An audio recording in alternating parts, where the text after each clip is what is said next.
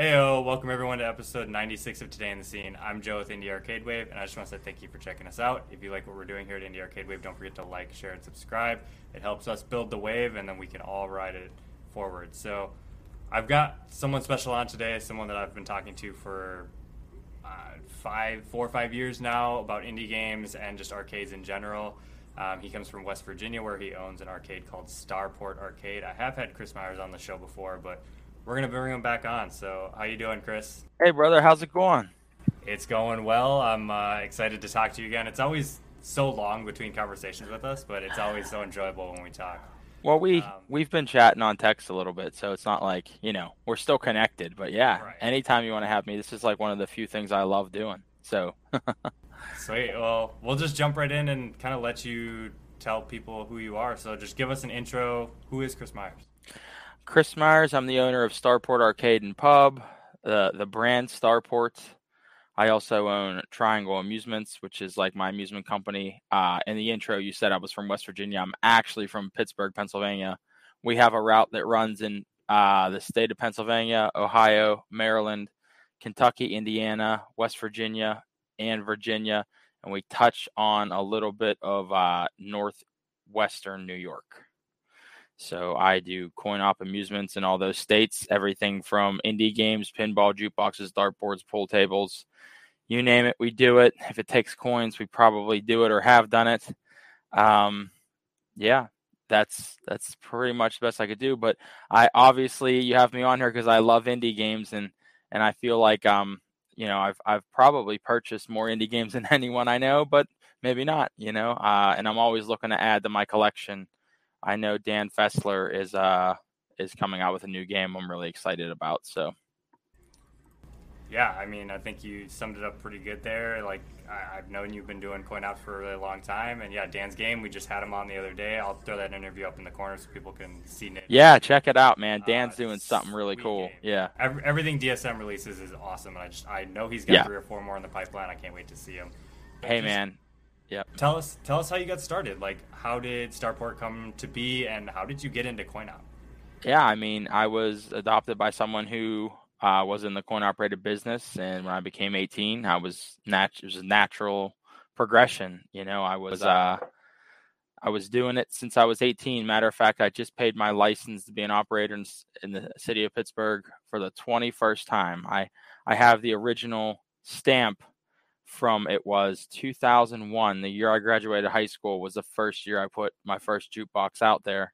And um and i never looked back man. I mean i went to college and i worked a normal job like part-time or full-time while i was doing coin out part-time and i just couldn't be stuck to a cubicle. It was uh it was brutal. So once i um decided to go full-time with it you know we just kept expanding and growing and you know, this is in a time when games were relatively cheap. Now nothing's cheap, so it's uh it's a whole different thing. I don't know how it get started today, to be honest. But um, you know, and then the indie game scene kind of blew up for me like 2015. I started hearing a lot about it. You know, chatted up with Brian Lee and the guys from uh, Bumblebear, and you know, brought on Killer Queen, and then from that point, you know, contacted Shane went to MGC, got a bought a Cosmotrons, met Tony there, bought a Death Ball, talked to Dan, you know, and then it just keeps going. Like then then people started referring me to uh to uh, other smaller, even smaller operations than the, the people we just named. And uh, there were some really interesting developments. You know, just before and I walked in to grab the Starport hoodie, I, you know, we were um, Rob was here in my shop maybe about four weeks ago with one of our technicians to do an update on uh, the armed and gelatinous. So Starport potentially is going to go under a 3,000 square foot addition to the current site, which is 12,000 square feet. And um, that's where the in, there'll be an indie game section there. Right now, we, we're uh, we're full with games that were customer requests, and uh, if we take that expansion, we're hoping to get that done sometime in November then every indie game that I own will be there, which is maybe like a dozen different games. So I'm excited. I know all the guys that that know how I feel about indie games are excited just because it's another chance, and we try to operate their games, um, you know, like they should be operated. I feel like sometimes when I go and play these games out in the wild, they just haven't been maintained. Um, yeah, and then uh, you know the, the new one I got actually that I haven't had that I never really had. I've been talking to the guy for a while was the Retro Raccoons. I guess Incredible Technologies picked up his development, uh, the development of his game, and kind of refit the cabinet to one of their standardized size cabinets, and it's been pretty cool. People really like it. So. Yeah, I love that you have all these indies, and you're right. Your collection is very large. I think there's like two, maybe three people I know in the country that have a collection as large as yours or larger, and that would be Mark from Wonderville because he builds custom indie cabinets all the time. He would be a cool person for you to talk to. You might find something you like. But uh, yeah, you should hook me up, man. I'd love to talk to him. I definitely will link that up. And you kind of mentioned that you have all these indies. Um, why did you feel like taking the risk on these indies, and what is it about them that you love so much? You know, um, ultimately, you know, really, really started off with Killer Queen. Uh, Zach Pullman from Abari Game Bar. Now it's Super Abari. He just reopened. Shout out to Zach. Um, he just uh, he had Killer Queen and he had leased a cab off them, and then he ended up buying one. And um, you know, I went and played it. Obviously, I liked it, and then I had a little connection to Magfest, and those games were there certainly a few times that I was there. So, um, you know, I saw how polished it was, and how how like you know it was pretty uh, well rounded, polished, had like uh, a, a deeper kind of rule set game. So I was pretty excited to get one. Um, and that was in, you know, at the same time we were opening the first starport. So it was like a no brainer to have something like that, bring that to the community. So we did that. And then, um, realistically, once I saw that, there was a lot of effort from those guys to do these things. Um, and, and, and they really, most of the people I met in the indie community, like when I met Shane and um, geez, his name's escaping me now. He's on, he's on here somewhere. Let me let me uh let me jump into my notes here. Shane and Dave. Dave, yeah, Dave. Dave Furrer, I think his name was. Yeah. So then I, I met Shane and Dave, and I wanted Cosmotrons. It was so cool. I mean, that cabinet has won like the uh, arcade game of the of the show many times. I mean, I'm looking at a lot of awards for that cab. Um, I think I got six awards total. I've sent Shane a couple of them over the years just because, you know, that's awesome. I think it's a good accolade for them. But, you know, then we got involved with that. And um, so, so it turned into like a snowball effect. Like I was seeking out people, trying to meet people, you know, try to do my part to help the small developers uh, succeed, you know, put them in a, a location that's, you know, a marquee location. I mean, you know, Starport probably puts close to a half million people through that building every year. So it gets people's eyes on something they haven't seen before. And we get a lot of questions about it. Um, you know, we always try to refer those people to, you know, the developers or the um, manufacturers or however, whoever the end contact is. Um, you know, one of the things about coin CoinOp, though, you know, in general, is people are always surprised what games cost. I mean, you know it's it's it to me that's the game you know you have to you have to be able to purchase the game to be able you know it's a, it's an upfront cost it's a little bit higher than what people assume but um so now i just fell in love with like the community it's really about the people you know like the guys like you and and dylan and all everybody from all the different uh, manufacturers or or developers you know when you call for support you're talking to the guy that made it and um and they're passionate about what they make and resolving issues with the game and you know it's it's so much better of an experience. I'm not i'm not knocking our big manufacturers and coin op they do a great job but i mean they probably handle a thousand calls a day you know so the personal experience the passion going to the shows meeting these people you know it's something that i was like really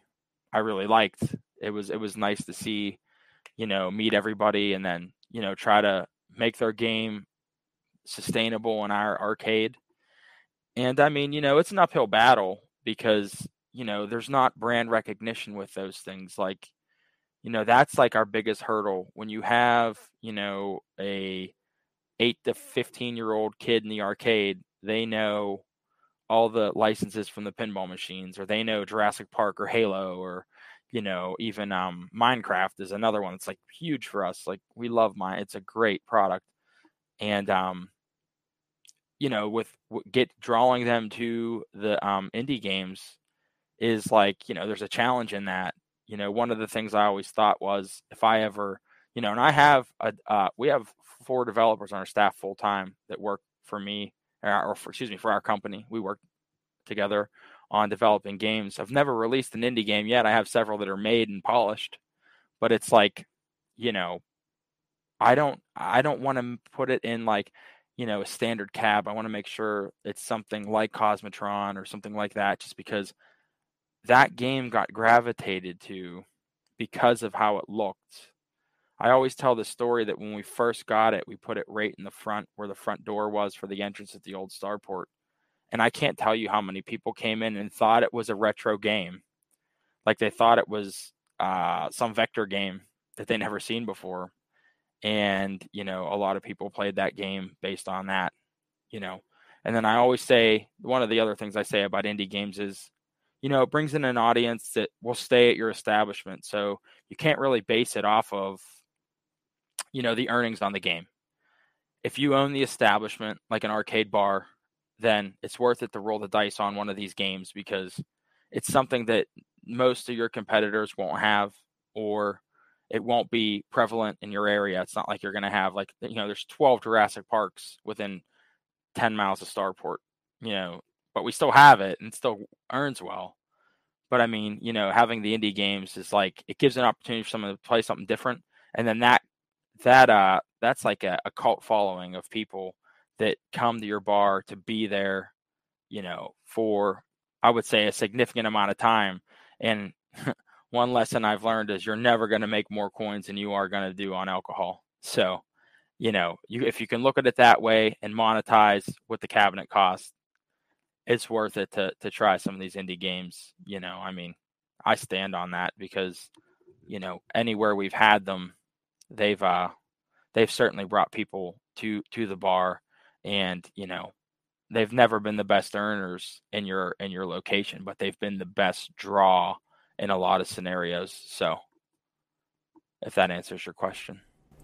Yeah i think that's a good answer to it. It's the, you're right it's that unique aspect of you having the only one in the state like period oh yeah. state. So when you have the collection like you have and you have seven or eight games that are the only one in the state, sure. it makes people want to come to Starport, and that's clearly something that sets you apart. What else about Starport sets you apart from other arcades in your area? Um, well, in our area, you know, we're we're probably about 65 miles from Pittsburgh.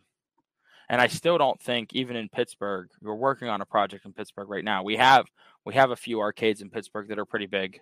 Um, but with Starport, it's just like uh it, it had it's not like a Dave and Buster's. Everyone asks me if it's like Dave and Buster's, and I'm like, well, you know, the difference between us and Dave and Buster's, we have 20 pinball machines at Starport, or we have a retro game section or an indie game section. Um, you know, we have redemption games, self redemption games. We have some of the raw thrills games, you know, um, but that's the difference. Like when you go to Dave and Buster's, spot tickets, and it's about like fast play games. You know, they go on a square footage calculation that I wouldn't even dream of doing. Um, but um, the the reality is you can play things like if you're an if you're uh 40, I'm almost 40, so if you're my age, you'll see a lot of things there that you used to like and then the kids see a lot of things there that they recognize with like you know licenses that are relevant to today so and that's how we make that introduction to the indie games. I mean, one of my favorite stories just about you know indie games in general is you know I became really good friends with someone that we used to compete against each other at Donkey Kong, like pretty heavily. I would go into Starport at like four in the morning and flick a couple of the games on while I was going through the audits and doing doing some of the uh, management functions of the of the establishment, and I'd try to beat Jim's score on Donkey Kong. Okay, and eventually I'd beat it. He's much better than me at it, but So I started to like just, you know, say to him, I'd text him and be like, hey, we became pretty good friends. And I'd say, play Black Emperor. Like I want to see how, how you know, it's it's a different mechanic, it's a different dynamic.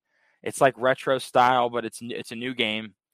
And I mean now he's like the biggest fan of that game. And then the same thing happened. We started to play that against each other, and then we started to play switch and shoot against each other. And I mean, I was late for work many nights. I, I, I go I used to go down to Starport every six weeks to kind of like settle things up and um, you know, meet with my management staff that was there. And um, you know, I would be at like three in the morning. We'd close at three. They'd get the place shut down. We'd talk. We'd have like an hour meeting with the staff, and that was how tight my schedule was. And then afterwards, I would like, you know, go through some of the audits you know get any any game um, repairs that needed done that I could do or, or get get a log to a technician and then um and spend like you know 15 minutes playing games that compete. I I played a game of switch and shoot once and I was so close to like you know beating his score and we were going and going and going. I mean I lost track of time. I got a phone call while I was at Starport for the customer I was supposed to meet at 6 a.m. and he was like, "Where are you?" I was actually late because I was playing switch and shoot. So it's it's it's it's the truth, man. It's so crazy to say that, but I mean, and that's part of like what I think is the. I mean, I I've played every game, and for me to be attracted to some of these indie games really is like um. I think it just needs a chance, an like opportunity to be played, and then I think a lot of people will like them. I mean, you know, I, you know, it's just you got to give it a chance. You know, that's the thing. People go to arcade if they're going to spend five bucks, they tend to gravitate to what they know. But like, you know, once you kind of get an intimate feel for the arcade, especially Starport, you know, I mean, our downstairs where we have our retros and indies and all that right now is like there's no lights, but like very little accent light. So it's like it's like the old school arcade. When you walk into the basement of Starport, the current Starport, it doesn't feel like a basement. First of all, and second, it um it has that old 80s arcade feel to it. I love it. You know, just seeing the marquees or light in the space. It's just, you know, that's what I think brings gravitates, you know, the the older generation that used to play these games to that. And then you can sometimes liaison them into, you know, an indie game. Yeah, I mean it definitely sounds like you're unique for your area by means of one having the indies, two having like a really good balance of like I mean, I'm, the redemptions. I'm assuming you have like claw machines and stuff like that. We have some of that, yeah. And then you've got obviously like some of the newer games from Raw Thrills. You've got sure. old retro games. Like there's just a really nice balance. Usually, you find a lot of arcade bars that are like purely retro, or they have like yep. new stuff, or there's not a whole lot. And you're you're super right about just giving it a chance. Like, yep. I think the indie scene just needs arcade owners to just take the risk like if you have if you're selling alcohol and that's your main moneymaker, like yep. take the risk on an indie. Yep. It might pay off big. You have no idea on that one. Your community might really like it.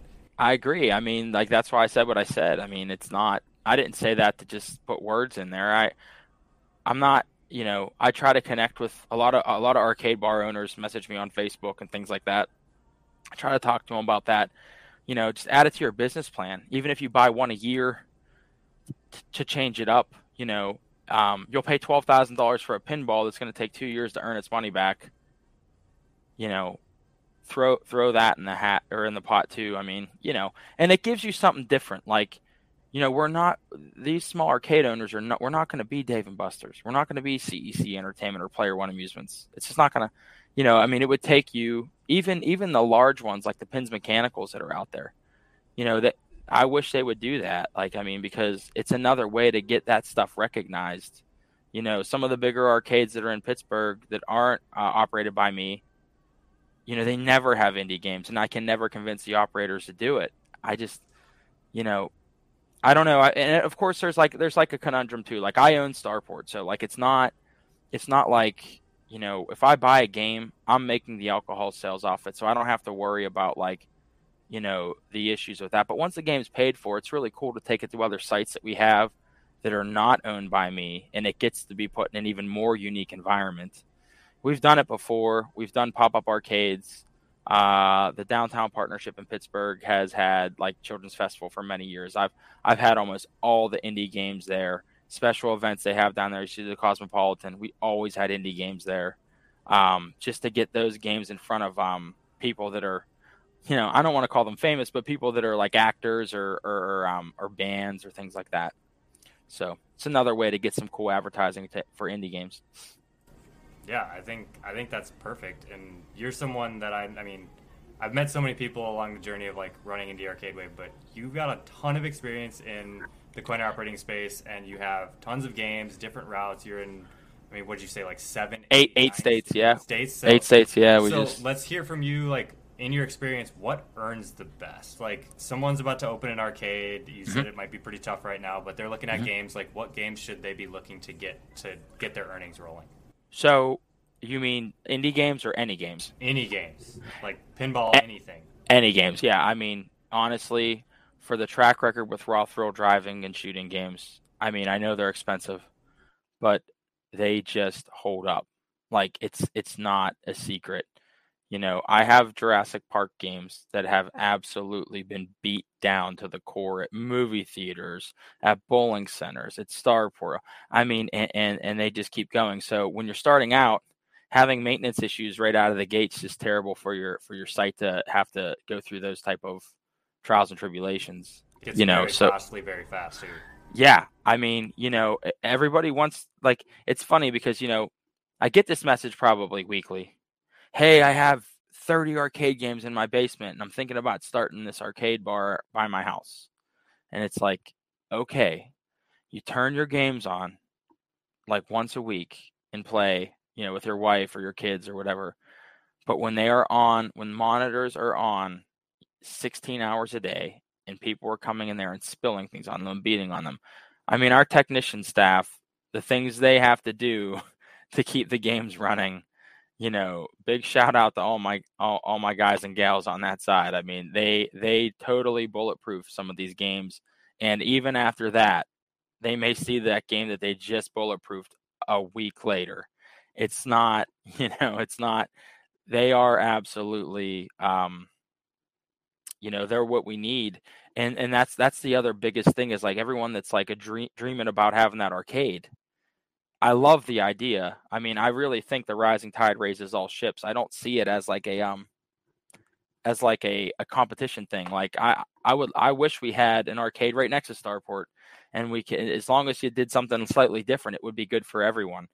But um you know the maintenance issues with games that are 35 and 40 years old are a little bit different. I mean, especially our vector games, Joe. I mean, we have a guy that just repairs vector monitors like constantly.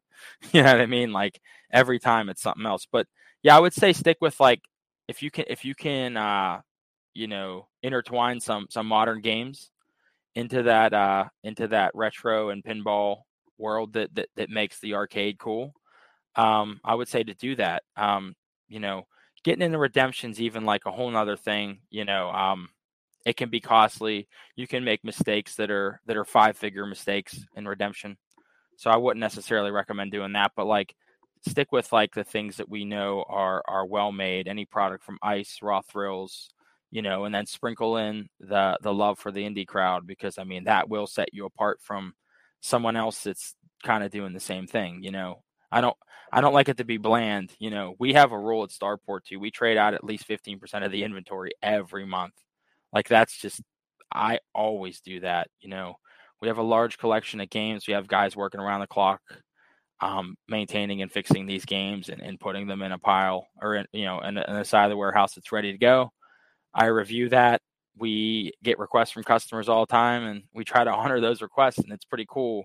I mean, on Starport's Facebook page right now, someone just said to me, "You took Dig Dug out. I love Dig Dug," and I'm like, "Well, you know, it'll be back because you won't be the only person that complains that it's gone.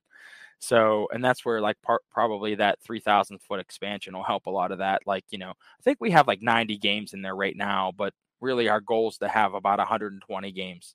So, hopefully, with that expansion, we're supposed to build a party room uh, that's roughly 900 square foot just for the party room. So, I think, you know, even that'll help kind of because for, for some of our parties, we'll put games on free play in the party room as part of the party package, and people like that. A lot of times, people will if they if they book a party out far enough, they'll they'll make a request, and then I can actually I can actually honor it, you know, and like it's kind of cool whenever someone asks for something as silly as like, I want a Star Wars cockpit for my party. And I'm like, okay, we'll see what we can do. Can't make any promises. And they show up and it's there and like, what? Yeah, so it's kind of neat. But um, but that would be my recommendation. Like stick with some modern stuff that's gonna, you know, the, the retro games and the indies and pinball, obviously I support that. I want you to do that. But to get, get your footing, you know, you don't want to be fixing everything that you have in there on a regular basis. Yeah, I mean that's that's one thing that I always tell owners with the indie games is it, it may not like it may be a little more expensive than you want to pay for right now, but you're not going to be doing doing maintenance on that cabinet. Like, no, you you're barely going to have anything. We've had a, a, cabinet at Glitch Bar down in Florida for over two and a half years now, I think. And yeah, we've, probably nothing. We've sent yeah. them joysticks. Yeah, like that's it. Like yep. just the joystick top. Somebody was on spring break. They took their trophy. Yeah. They twisted the top off. That was it. So yeah. we haven't even had any issues with it. So that's big. Like just be ready for that. As yeah. Yeah. Oh my God. Like that's if that's the biggest problem you have, man. That's great. That the Pac battle royale. I, I I should probably have stock in the company that builds the ball tops for Namco. I can't. I mean, I probably have a hundred of them at my shop because I put them in in my my van every time I go out on my route because I'm I'm gonna run into one. You're probably gonna have to fix it. Yeah, and we well they they just take them and like I don't. But I mean I've done everything, man. Some someone really went to the length of getting them off because I I basically got tired of it and we we like we epoxied them onto the or, or put all like the the thread the the thread lock on them. Whatever, yeah. yeah, Loctite. I mean, and they still somehow get them off. So if you're one of those people you're a jerk. but yeah. I mean, you earned it at the same time if you got it. Yeah, off. if you got it off, I mean, you know, you did what you did, but shout out to you. So. So you obviously have just an insane collection between like all of the places, all the coin ops, and everything you're running. Sure. What games are you on the hunt for? Like, I feel like these are probably really specific, rare games. Like, what are you looking for right now? Honestly, there's only one arcade game I'm looking for. I pretty much got everything on that side: pinball, um, 1978 till current, I have every game that was a production game. Um, believe it or not, the only game I'm looking for is Magic the Gathering. I think it was a Konami game.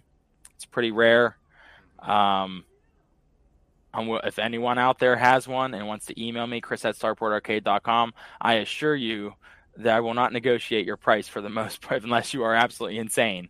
I will be happy to pay you what you would like for that game. That's pretty much the only one I don't have. I mean, and that's I'm looking at made main production games. Like, you know, I'm not necessarily looking at like do do do I have some you know uh, remake of something or do I have um, what's the other way I'm trying to say?